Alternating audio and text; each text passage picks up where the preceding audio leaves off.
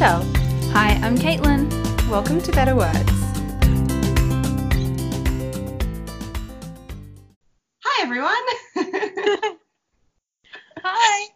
We're in different countries. it's amazing. We're in different time zones. The magic of technology. Ah. this is amazing. It's been nice. We've been catching up um, before we've recorded.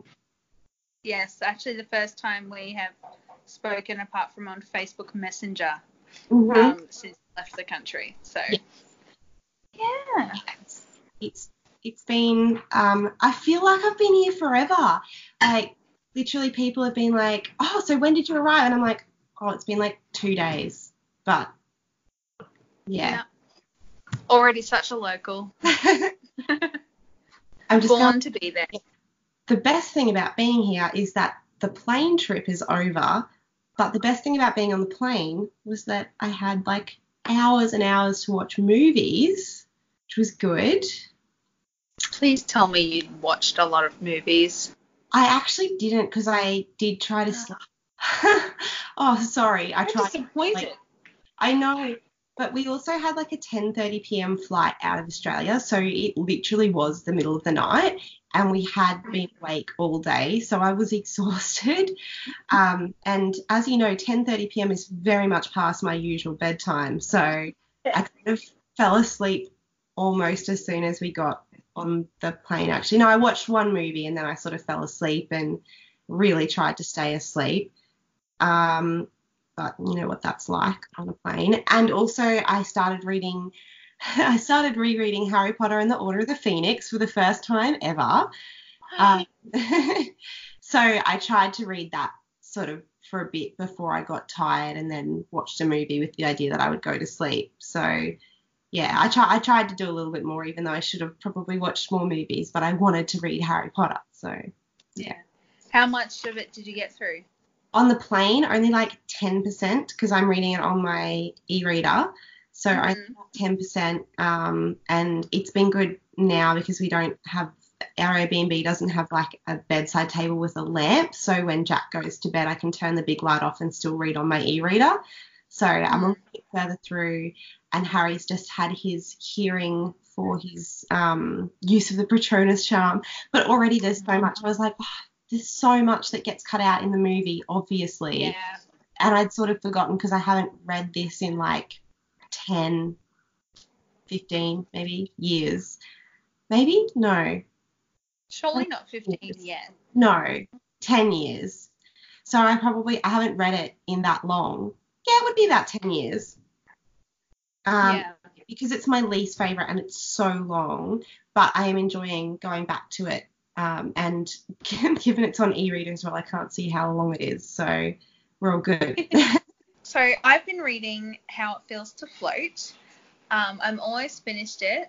Um, and we've had a lovely chat with Helena. So everyone stay tuned for that. But oh my god, isn't it just so beautifully written? Like it's such a beautiful book.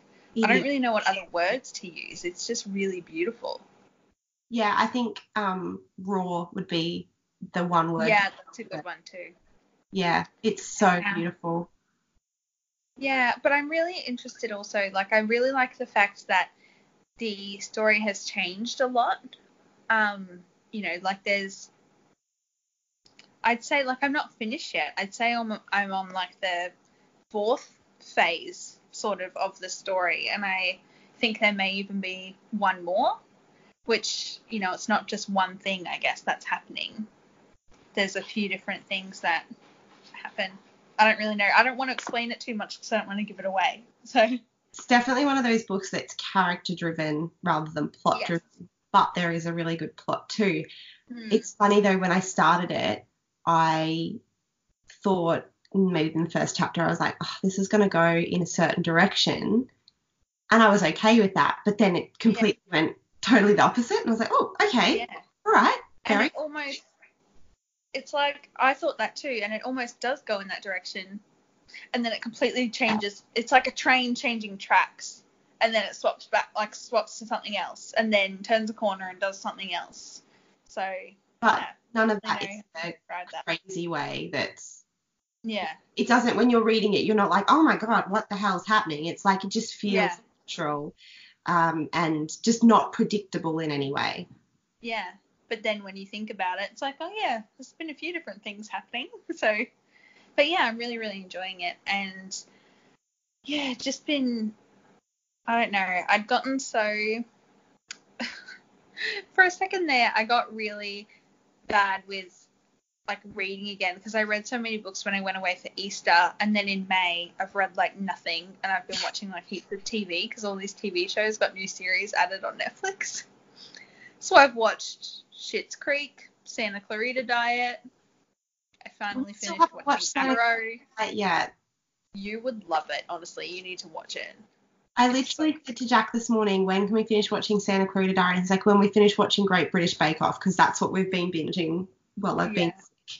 So everyone, I got sick on the plane, and so my first few days in England have been me snotting up the room that we're staying in and watching Great British Bake Off on Netflix, which is very good to watch when you're sick because it just makes you feel happy. Um, also makes you feel hungry, but uh, yeah, no, it's good. It's good. We will watch it eventually. Um, I watched some really good things on the plane. What did you watch on the plane? Well, I finally watched Crazy Rich Asians. it's so good. It's so amazing. Yes, loved it. Yeah, so I really want to read the books now, I think, especially because some of the people I've talked to after watching the movie were like, yeah, the movie was great, but the book's even better. And of course, that makes me want to read it.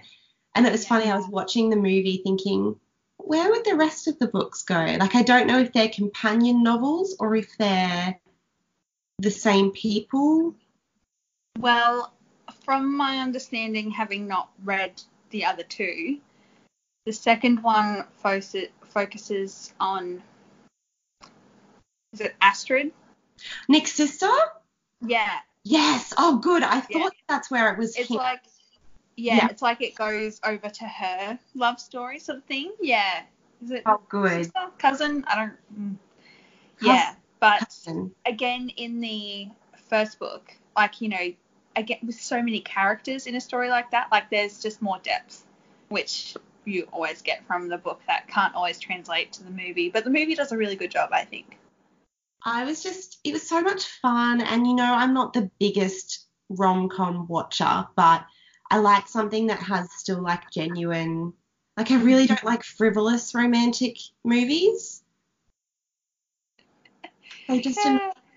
so, unless it's, No, I know what you mean. It just almost seems a bit silly to say that Crazy Rich Asians isn't frivolous, because the whole kind of point is that they're crazy rich. yes, but I meant in the terms story isn't frivolous. yeah, I meant in terms of the story, like there's still Yeah. so much emotion and heart with um, you know, Nick's family and the whole idea of like, do you put family first or your own love first? And I just thought that was really, it was really beautiful. And I just, yeah, yeah, I want to see more movies like that. It was wonderful and more diverse movies like that. Um, that, that, and not just like, I know we could seek them out if we wanted to, but more Hollywood movies that are. mainstream. Yes. Yes, I loved that. Um, and on that topic as well, I also watched The Hate You Give. yes, I have it. I need to read it. Also, I don't think the movie was ever released in the cinema in Little Old Rockhampton, so I I have don't to see think the it movie was. somewhere else. No, because Yeah. I'm sure it's out. Like, Yeah. I don't know. Well, it was on the plane, so it's definitely out. Yes, yes, good point. Um, I had borrowed the book to read before we left, like at the start of the year, and it just was one that I didn't get around to because we've been Mhm. reading. Both of us have been reading a lot for the podcast lately. Yeah. So my reading was sort of taken up with that, and I didn't get round to it. But oh my god, like talk about mainstream diverse movies. This was amazing.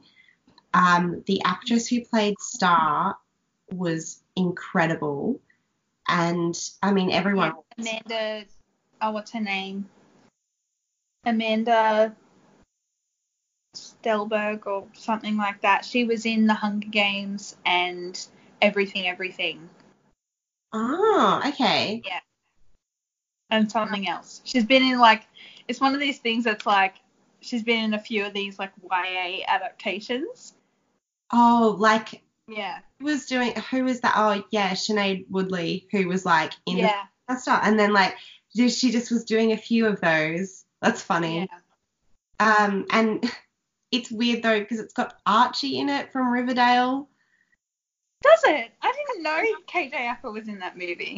Yeah, but he Oh. like dyed black hair, and I'm like, oh my god, we've gone from overly dramatic dyed red hair to dyed black hair, and it just looks weird. Like, yeah, because his hair never looks natural. Like, I'm just like, I can. Oh, anyway, he was good in it.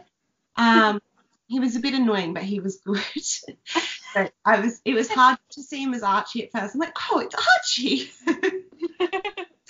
Uh, but yeah, the whole the whole cast was amazing. That story though, oh my god, like so I was already tired, already emotional because I've just moved away from everyone I know. So we were on the plane and I was like, Jack, I'm so upset. Like this movie is so sad. Uh, it, I mean, it built. It, it's funny because it like tears you down, then builds you back up because there is hope there as well.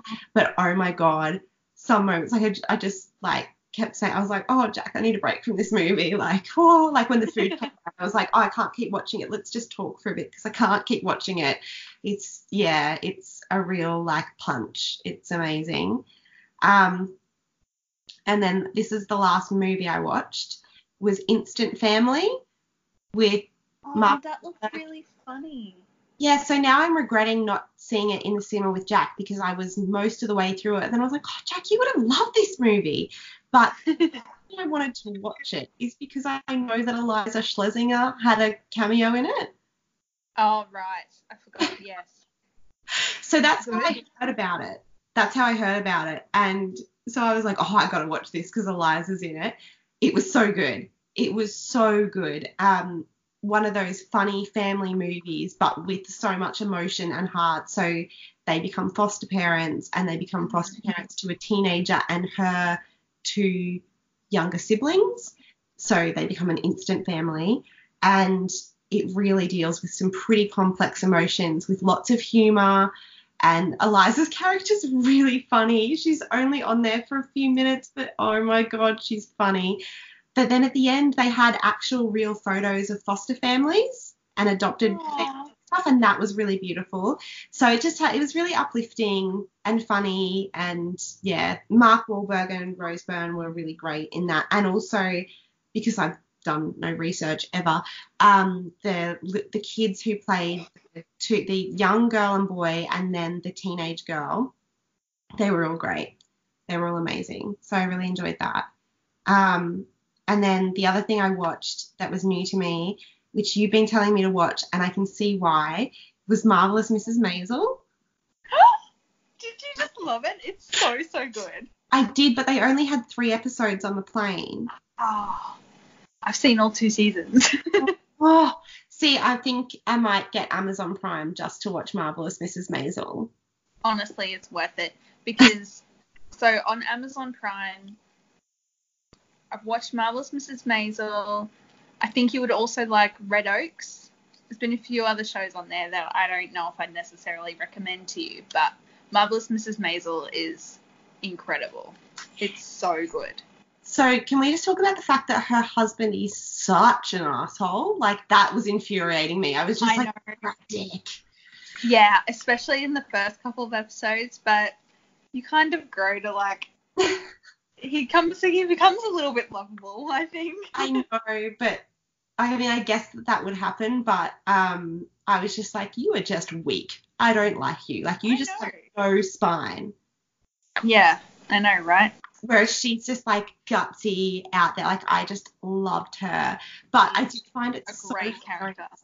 like I find it uh, the music's great. Um, I like the little like I love my favorite thing so far in it was the scene where they're doing the exercise, and Oh, just the way that that's filmed and coordinated and everything is just so clever.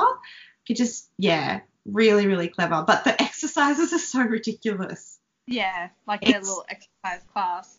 It thing. sort of reminded me of um the Stepford Wives. Have you seen? Oh, no. Well, they have this little thing and they're doing their like dainty female exercises, and they're like, "Oh, spin cycle, ladies!" Like it's um, Yeah. it sort of reminded me of that, like exercise for females, like so you don't actually sweat. Like it's yeah, Yeah. It's so funny and ridiculous. Um, yeah, definitely, I definitely want to watch that now. It looks amazing. Um, and then I just watched Brooklyn Nine Nine too because they had a select few episodes on the plane. They had like six episodes, so I put that on and then kept reading Harry Potter just because I was like, Oh, this cool. is comforting. Yeah, yeah. Well, it's almost really annoying when you then are not watching a movie on the plane because then all you hear is the plane and it's like, you just Yeah. need something. So yeah, you need something comforting and familiar, like Nine Nine. No, no. but I kept being like, ah, Jack, this is funny, this is funny, this funny bit. Like, like I hate you. You're. Oh. Yeah. um, and since I got here, I finished a book yesterday. Um, so I finished a book called The Paper and Heart Society by Lucy Powrie, who we had on the podcast and who would say is a friend of the show. Yeah, we had her on ages ago. Oh my goodness. We had her I'm on so excited to read that. contract. Is that where we had her on? Mm-hmm. Oh, well, that's exciting. Because we Yeah. talked her about it because she didn't have it then. yeah. Oh my goodness. I'm so excited to read it though. It looks like sounds like such a adorable, fun, light-hearted, but wonderful book. Yes, and I think anyone who is um, fond of this podcast and us talking bookish things and friends talking bookish things and us playing Harry Potter games is going to find it fun because Yeah. that's the essence of the bookish friendship in the book. It's basically all about finding people who are just as weird as you and enjoy doing weird things like bookish Harry Potter quizzes and stuff like that. Not that there's nothing wrong with that at all, but it's just very much like, yeah, if you if you like hearing us ramble on about books and shit, then you're gonna love this book. It's delightful. I'm very proud of Lucy. Yeah. Well, I think, you know, it's one of those books that's like, um, I guess similar to the Book Ninja in a way that it's like a bit of a love song to readers. Yeah. Absolutely. Yeah, and the sort of book that like we as 15 year olds probably would have really, really loved. yeah. I'm so excited to read that one. That one's next, I think. yeah, it will be a really lovely weekend. You should read it after your aerial comp. Yeah. so, yes, I will have an update for this in the next podcast about how it all went. But um, in case you didn't know, everyone, I do aerials, which is silks and hoop. But specifically for this competition, I'm competing for hoop. So I'm doing a solo. To look at me, I'm Sandra D from Grease and a doubles routine with my younger sister, and we're doing a bit of a medley of songs from the Parent Trap soundtrack. I didn't know that. Oh, are you, You doing didn't? That one? Yes. so we have a bit of a thing at the start. We're doing like our routine in three minutes is like sort of a bit of a story about like, uh, you know, we're here or whatever, and then like, oh my god, who are you? I hate you, and then working together or whatever, and then we've got the handshake, and then Yes. like a big dance thing at the end. So yes, Michelle will be anxiously waiting the videos of these routines. I'm so excited Um, for Sunday morning when I get to watch the routines. yeah. yeah. So um, I will probably be putting up some videos and stuff on my story of the routines. So we'll see. It's going to be so much fun though. But I'm sore and have bruises everywhere for training and practicing for this comp. Oh, I'm so excited for you. You're going to be really amazing. Thanks, Michelle. I'm just it's sad that I can't come and cheer you on in person. That's all right. I'll just send you the video. Yeah, it's going to be good.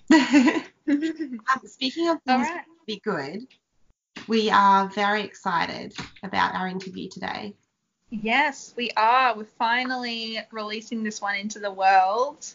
Seems like so long ago that we chatted to Michael. I know. Speaking of delightful people, oh, Michael is an absolute doll. We loved him so much. Yeah. So we hope you love him too.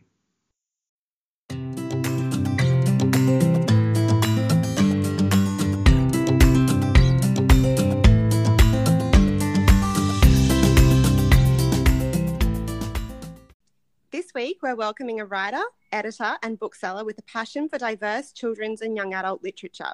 He's studied early childhood teaching and children's literature so he can better be better equipped to write about and sell books for young readers. He's also part of an incredible new Love YA anthology, Underdog Short Stories, and is editing another short story anthology full of queer Love YA stories, which will be released in coming months. Welcome to Better Words, Michael Earp. Hi, thanks for having me. Thank you so Yeah, much pleasure. for joining us. We both That's fine. yeah. we both read um your story in Underdog and we're like, oh my god, it's so cute.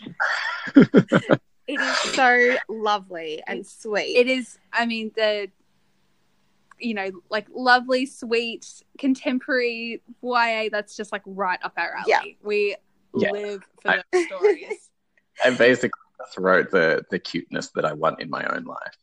So yeah. Oh, Feel that, yeah. Yes.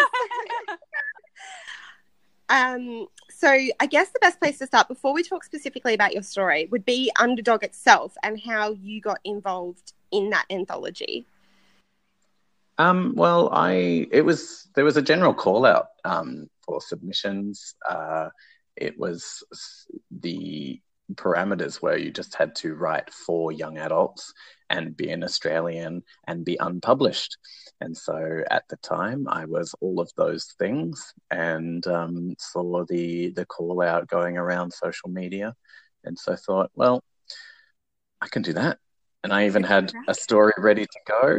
Um, because interestingly, I had written Meet and Greet, which is the story in Mhm. Underdog, um, intending to put it in Kindred.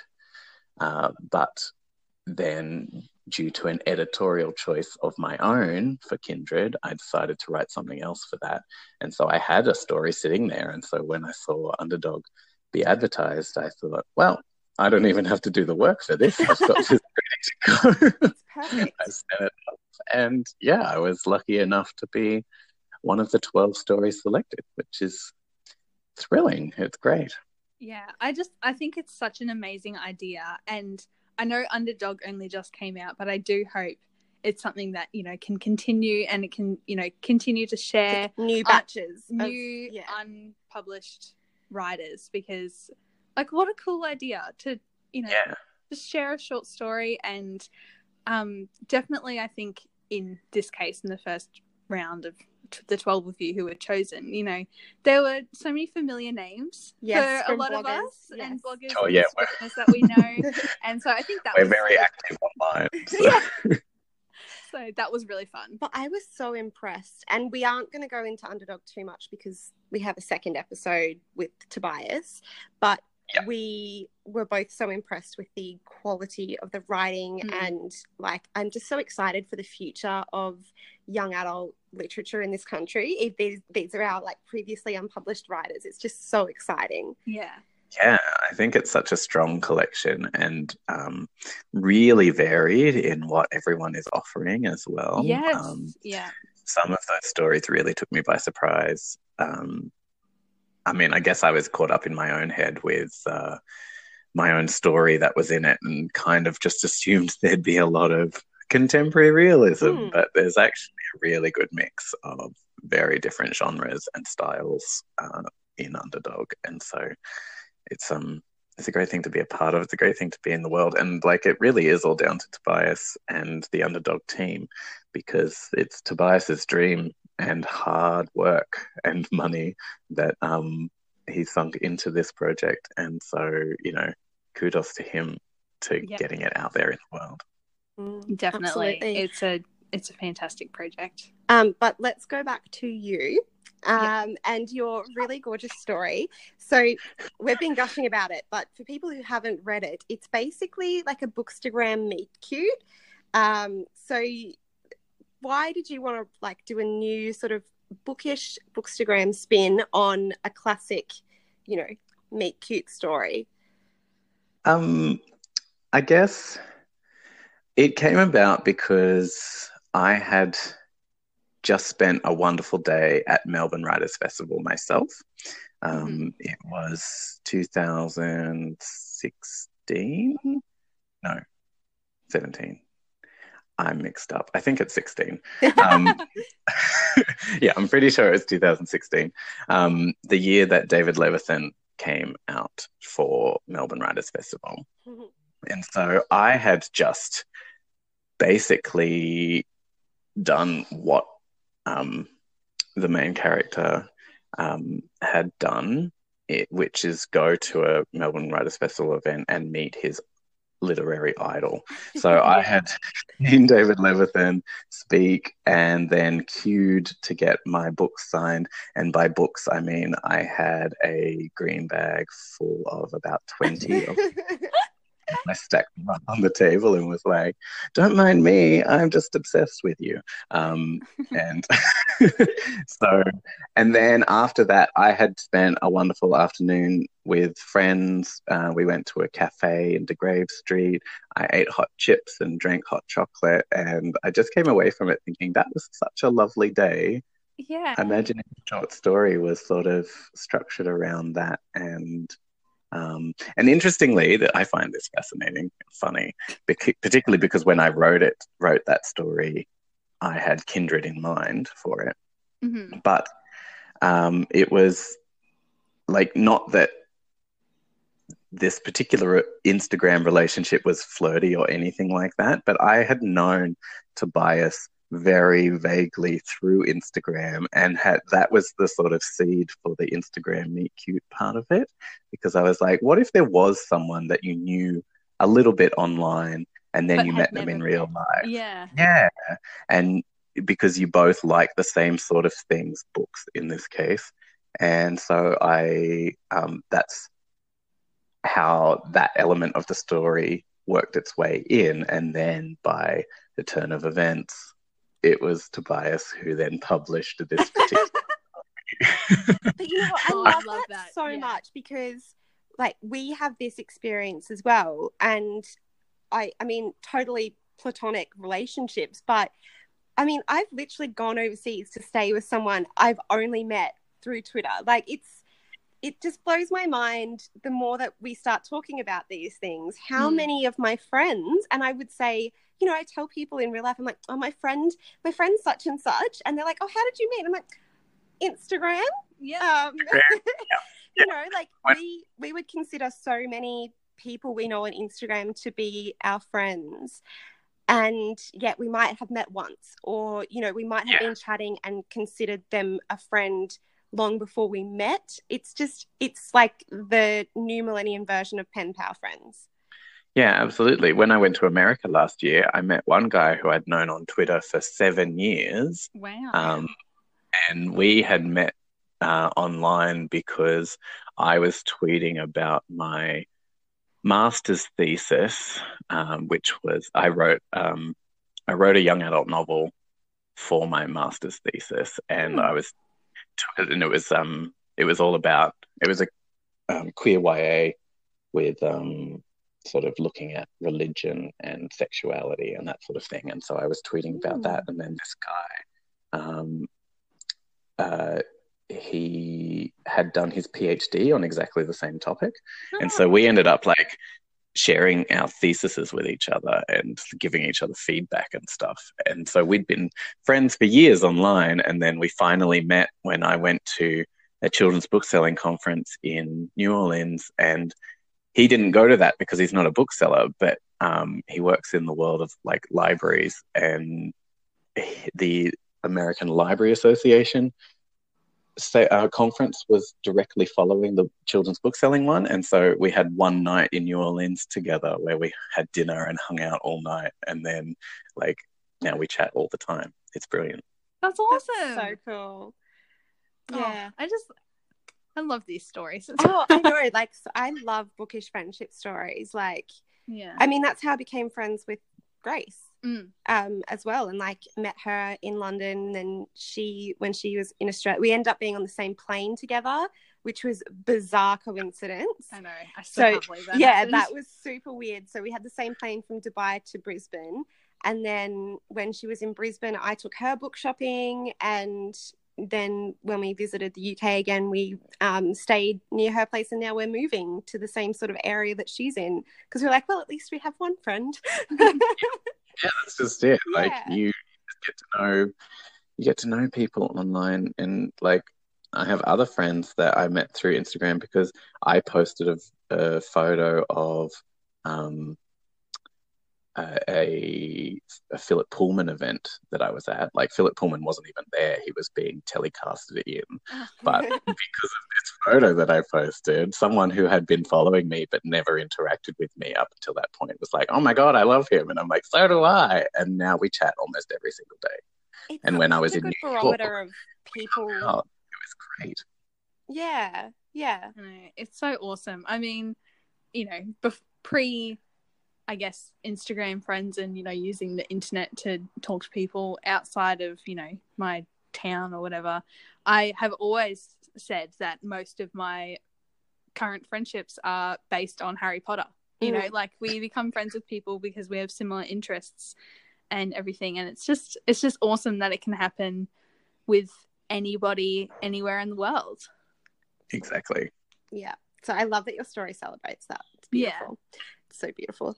Um, so that sort of answered my next question, which was your experience of the bookish community online. But would you say that that bookish community has changed your reading habits? Um, in some ways, I think it does. Like, I mean, my reading habits have been so uh, strangely dictated my whole life. Well, not my whole life, but for seven years, I worked for um, Walker Books as one of their sales reps, Mhm. and I prided myself on being a rep that had read most of what I was selling. So I did a lot of reading that was just what Walker was publishing. And yeah. like maybe once a month be f- fitting in a book that um, wasn't a Walker book. But uh, yeah, so for seven years of my life, I had my reading fairly well planned out for me and yeah, squeezed in other things when I could. Since Yeah. moving back to book selling, and I'm like, now I can choose whatever I want. um, it's like, it's one thing to say that because I can choose from all the publishers now without being, you know, uh, frowned upon. But at the same time, I have all of the sales reps that see me pushing the new releases on me saying, Oh, you really have to read this. You really have to read this. And so there's this expectation from all of the publishers to keep up to date with all of their key new releases. Yeah. And so now I feel that pressure. And part of me is like, I'm just going to buck against that and read whatever the hell I want whenever I want because I just can't handle it. Um, but then it's also really bizarre with the whole Instagram bookish community. Like, Yep. Reading all the hyped books at the same time as everyone else. yeah, and I usually avoid hype. If if a book's being hyped, I'm like, not for me, Yes. not for me. I don't care. Yes. Oh my god. Years later, I'll be like, okay, I'll see what it's like. Oh I like God. make it my mission to ignore it. Like Yeah, I'm like, nah, not for me. I know. But then she's just super late to the party, basically. Yeah, basically. I mean, that's too. Like, I read Illuminae two years after everyone was raving about it, and I'm like, that was so much fun. I probably should have read that when everyone else did. But anyway, um, but I love like it's really fascinating when I have people come into the shop and like I'll be serving them, helping them find a book or whatever, and then they'll be like, "Oh, I follow you on Instagram." because I'm like, oh my god, how personal do I get in my Instagram? And like, I mean, I don't get too personal, but then they know my reading habits and they know what I like. through my Instagram, And here I am pushing things in the shop as well. So, um, Yep, it's a great community to be a part of. I love it. It is. And, you know, I agree with you there. I even still get shocked sometimes when people are like, oh, no, like, I've listened to your podcast. Even like, you know, other, like other best friends or my roommate or my family or something. Um, I'm, they're like, oh, yeah, no, I've listened. And I'm like, what? And I'm like, even though they're the people who know me best in the world, I'm still like, what have I said? Yeah. Even though I'm happily broadcasting it to the rest of the internet. Yeah. But There's there's this beautiful thing in the am- an, an anonymity. I can't get that word out of my mouth right now. and, and anemone. Uh, Social media, where you're like, you know, people are looking, but you don't know those people per se. And yeah. like when someone is standing in front of you going, Yes, I was reading everything that you've put on your blog. I'm like, Oh wow. Immediately goes back to check old posts. Yeah. Yeah. Um, obviously you're having a huge year because you've got Underdog that's just been released and you've gone through all the launch parties for that. But pretty soon you're also about to launch Kindred, which is that queer Love YA anthology we mentioned in the intro. Um, and you're editing it, which is really exciting, but obviously a lot of work. So tell us a bit about that and how you got involved. Um, Kindred was a dream of mine that I concocted in 2016. Um, 16? No, 17. There we go. I'll get my years right these days. Um, because I had, uh, at the time, I was the chair of the Love Oz YA committee. Um, I was a volunteer as a part of that committee and had recently become chair when Danielle Binks had stepped down. Um, and she was just experiencing her success with the release of Begin End Begin, um, the first sort of Love Oz YA anthology. And so that was out in the world. And so I remember exactly when I started thinking about Kindred because I was at the launch of Begin End Begin, and Danielle, obviously being the previous chair of the Love Oz community uh, committee, and me being the current one, lots of people came up to me at that launch and was like, "This is great. When are, are you editing the next one?" Oh, Pressure! Unrelated things. Being the chair of the committee and editing an anthology is not the same. yeah, they don't go hand in hand. No, Danielle has done a lot of work getting Begin End Begin out into the world um, of her own accord and working with her publisher in order to do that. And the fact that she also volunteered on the Love Oz YA com- committee was, you know, almost completely separate to that. It's Yeah. just they happened to use the same hashtag, and so people saw them as being one and the same. And so everyone asking me, like, I had never considered editing anything before because I don't think of myself as an editor. Um, but when everyone was asking me this, I was like, yeah, what what if I did? Like, Good idea. yeah. Um, but if I did, me being me, I would want it to be a dedicated queer one because I just usually when I see something that I like in the world, I'm like, okay, I like that. How can I make it gay? Um, so, um, yeah, so that's when I started plotting, and then it was a month, I think, later, maybe two months later, that I went to the Reading Matters conference Mhm. that the State Library of Victoria holds, and um, that was just mind blowing for me. Um, Adele Walsh had done the programming for it, and she had smashed it out of the park that year. It was such a brilliant conference, and I just felt alive on every level coming away from that. And it was at Reading Matters that I was like, yes, the world needs more diverse voices. Mhm. What can to help that? And so I really started brainstorming who I would ask to be in a Love Oz YA um, anthology that was queer focused and um, just started dreaming up my wish list of authors, and then um,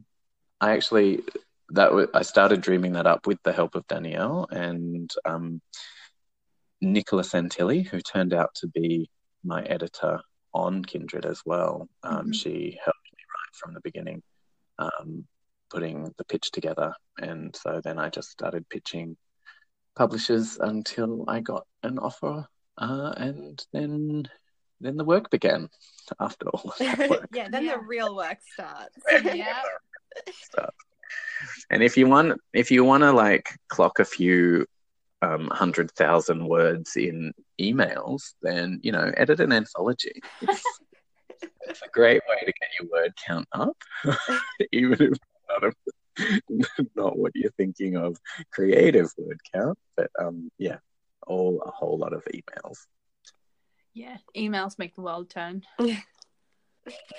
wow. Um, and so, who are some of the authors who were involved, and you know, how many of them were on your initial dream list? Right. Um, oh, if I knew that question was coming, I would have found. Well, maybe it's Sorry, we will we will link, of course, but yes, No, that's all right. I think I've got my notebook where I wrote my initial. Yeah, here it is, my reading matter notes. It'll be here somewhere. And so, although this sounds terrible, like I don't know if I should name the the the ones that ma- made the original cut. well, you can keep them anonymous, but um, you know, were, is it still quite quite similar, or have you Um, expanded it? Or Uh, so five. Or, well, if you count me, because I was always going to contribute. You were always on the list. Yep. um, six of the of my original wish list, or just brainstorming list. Actually, it was just a if I could ask anyone, who would I ask? And so six of the twelve are on that original list. that's so cool. That's amazing. It's really Yeah, um, that's pretty cool. and proof that if you Um, have a big dream, you can make it happen. yeah, yeah, absolutely. Um, and so the complete contributor list as it stands, for those who don't know, because this is, I'm just so proud of this list of contributors. I think it's brilliant. Um, we've got Jax Jacki Brown, Claire G. Coleman, Alison Evans, Erin Gough, Benjamin Law, Omar Sakr, Christos Tsiolkas, Ellen Van Neerven, Marlee Jane Ward, Jen Wilde, and Nevo Zisin, as well as myself. What a lineup. I know, it's brilliant. It's really really exciting. So exciting. You must be getting so excited now that, you know, I guess, suppose, I don't want to say the journey is like coming to an end, but, you know, we're almost, you know, it's almost out in the world. Um, you say that, but uh, there's a whole lot of work going on. yeah. Like, for example, um, it it about a month ago, yeah, at the beginning of March, it went to print, Mhm. and that was an amazing moment, and I had a little bit of a cry. Yeah, milestone. just to know that oh yes we we've gone to print um, i can stop stressing about that side of things now and now i'm like oh yes going forward because um, not only am i planning one of the more extravagant book launches that i've ever known um, uh, but also and that's proving to be a lot of work for me which is fine. It's a you know thing of passion and i just want this to be a huge celebration. Um, but also um, i was awarded an australia council of the arts grant to tour a selection of the authors to writers festivals around australia Oh, and so um, yeah my work is cut out for me in that Mm. regard because speaking of emails there's lots of negotiating who's going to which festival and who's paying for what and um, and how can i get kindred in front of as wide an audience as possible Yeah. um, You know, that so sounds that like will a be lot the of work. next 18 months of my life so Wow. Mm. yep. Okay, so the work's not over. Never mind. Not at all.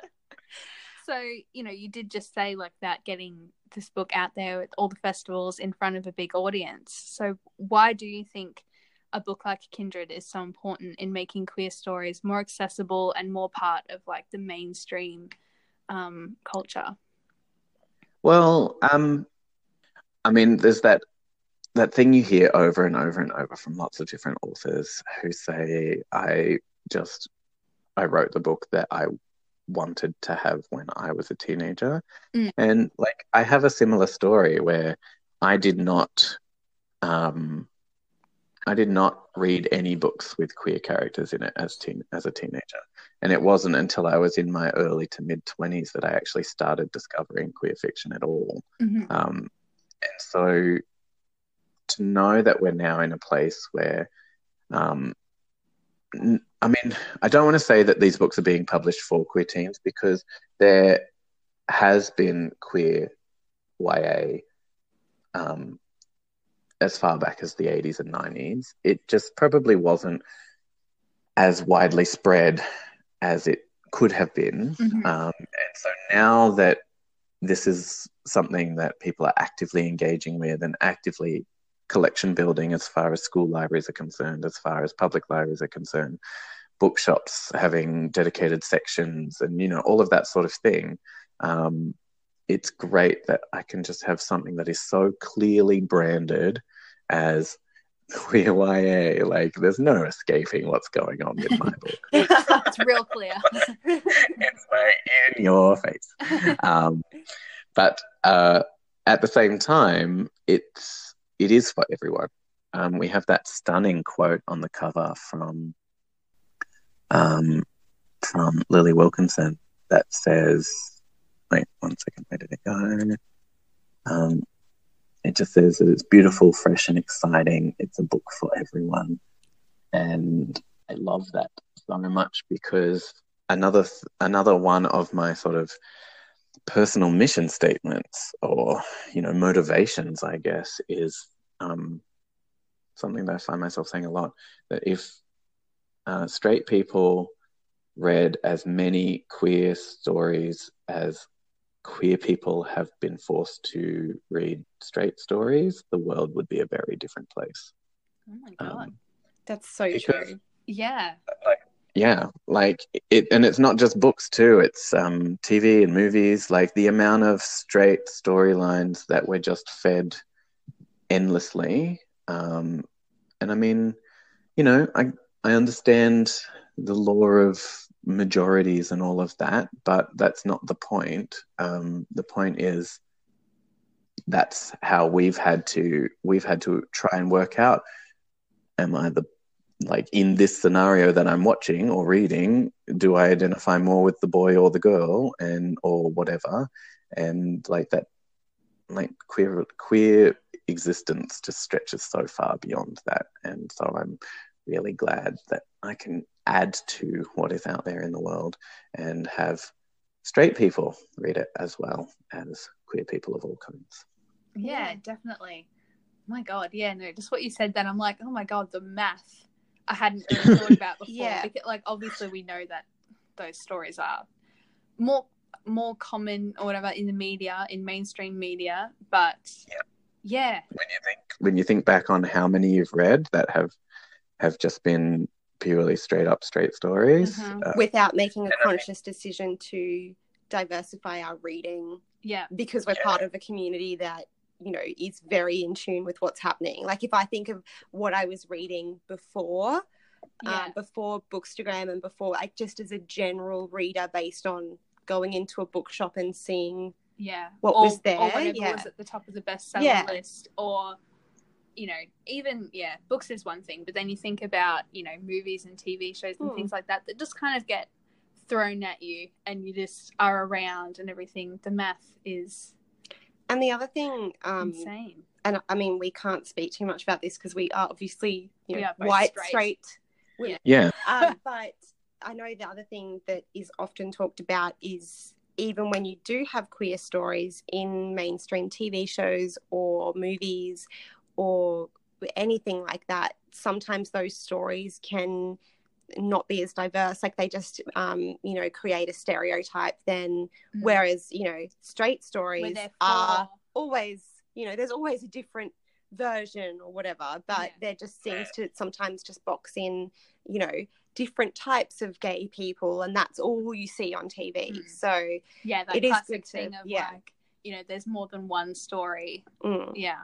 Yeah, absolutely. Um, there is there is not one way of being queer, Mm. and the other thing I would love to say, like I know I can't speak to it much as a you know cis white man, but um, like this is also all other kinds of uh, diversity and mm, identity and um, like people of color and disability and all of those types of things. Um, like I need to be actively reading more voices more widely as well in those regards, not just the queerness. And Yeah. It's just it's an all rounder thing basically. But um, speaking on this, we got another beautiful uh, endorsement quote from Alison Whittaker. hmm Um, and I won't read the whole thing, but there is a sentence in it that says, "These dozen stories don't capture a singular queer and/or trans voice on this continent, yet they harmonize in a way that draws us in into the choir." Oh yeah God. yeah that's that's like the perfect example of what Yeah. you're trying to create isn't it to Yeah, yeah have some representation but not say this is the only experience Yeah. exactly. Ah.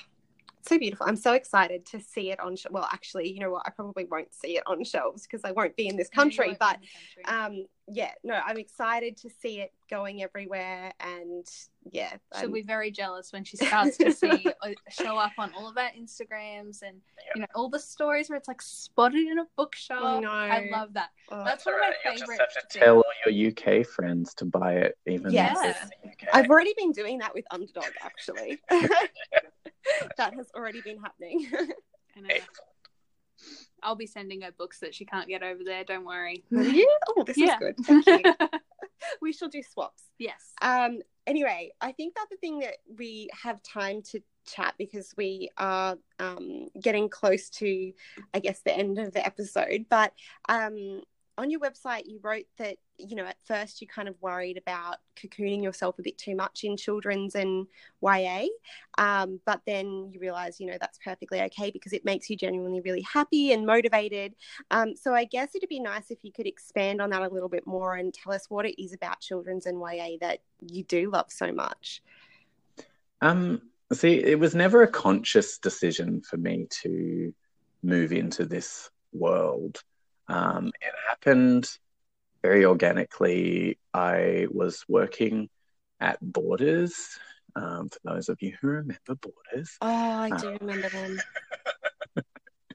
I was working at the Pitt Street Mall in Sydney store, um, their huge one in the city in the city centre, um, and it it was split over three levels.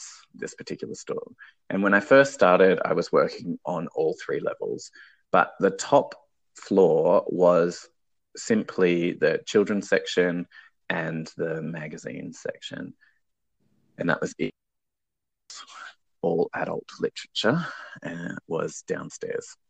Mhm. Um, and just slowly but surely, I found that it was the kids' books that I was reading more of. It was um, that they were just more fun and I was engaged with them more. And so I started requesting more and more shifts on on that top floor.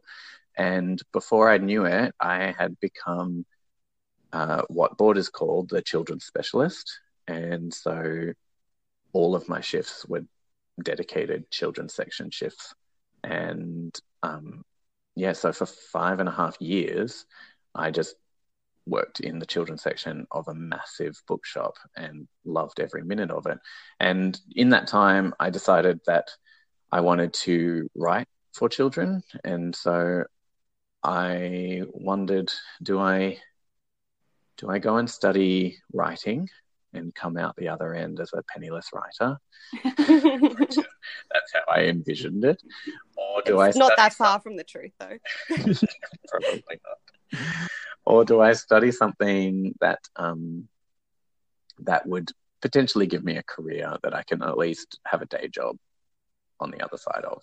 And so I decided what I would do is teaching because that way I'm learning about children and their development. Um, and when I came out the other end, I would at least be able to get a job as a teacher and try and fit my writing around it.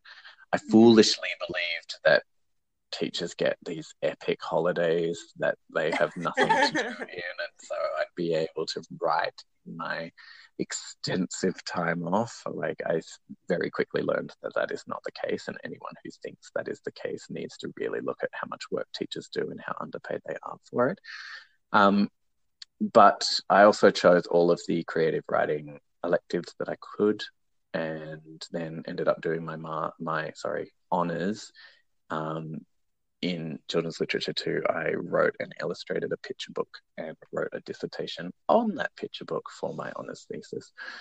Um, and so, yeah, then I went on to study my master's in children's literature, which branched from picture books right through to young adult fiction. Mm-hmm. And like I said earlier, wrote a YA novel as part of my master's course. Um, and then I yeah I got to a point where I I realized that I had only read three or five adult books in the last six or seven years, wow. and and how just so far removed I was from the world of adult books.